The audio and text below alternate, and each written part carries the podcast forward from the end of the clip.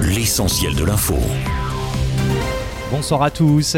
Malgré l'interdiction, une marche organisée en mémoire d'Adama Traoré avait donc lieu cet après-midi à Paris. Le jeune homme est mort après son interpellation par la police en 2016. Dans un premier temps, le rassemblement était prévu ce samedi dans le Val d'Oise, puis dans la capitale, avant une interdiction de manifester décidée par la préfecture de police de Paris pour de possibles troubles à l'ordre public. Par ailleurs, sachez qu'après la mort de Naël à Nanterre le 27 juin et les émeutes qui ont suivi, plus de 3700 personnes ont été placées en garde à vue, dont 1160 mineurs selon les derniers chiffres du gouvernement hier. Au total, pour le moment, 400 prévenus ont été incarcérés, parfois avec des peines de prison ferme, notamment pour des personnes sans casier judiciaire et inconnues hein, de la justice ou de la police. C'est dans ce contexte que l'ONU remet une couche. Après avoir dénoncé le racisme de la police française, les experts des Nations Unies demandent à Paris, je cite, d'élaborer des lignes directrices claires à l'intention des responsables de l'application de la loi, en particulier de la police, qui interdisent le profilage racial dans les opérations de police, les contrôles d'identité discriminatoire et tout autre comportement raciste. Fin de citation. Dans le reste de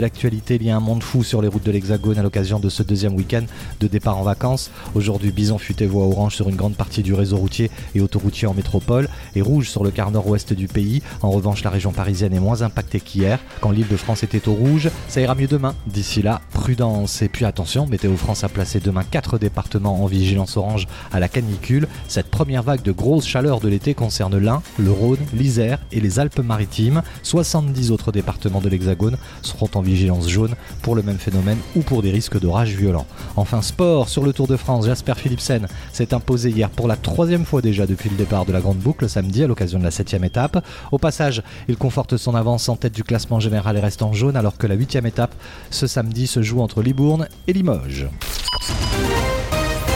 Studio News, l'essentiel de l'info.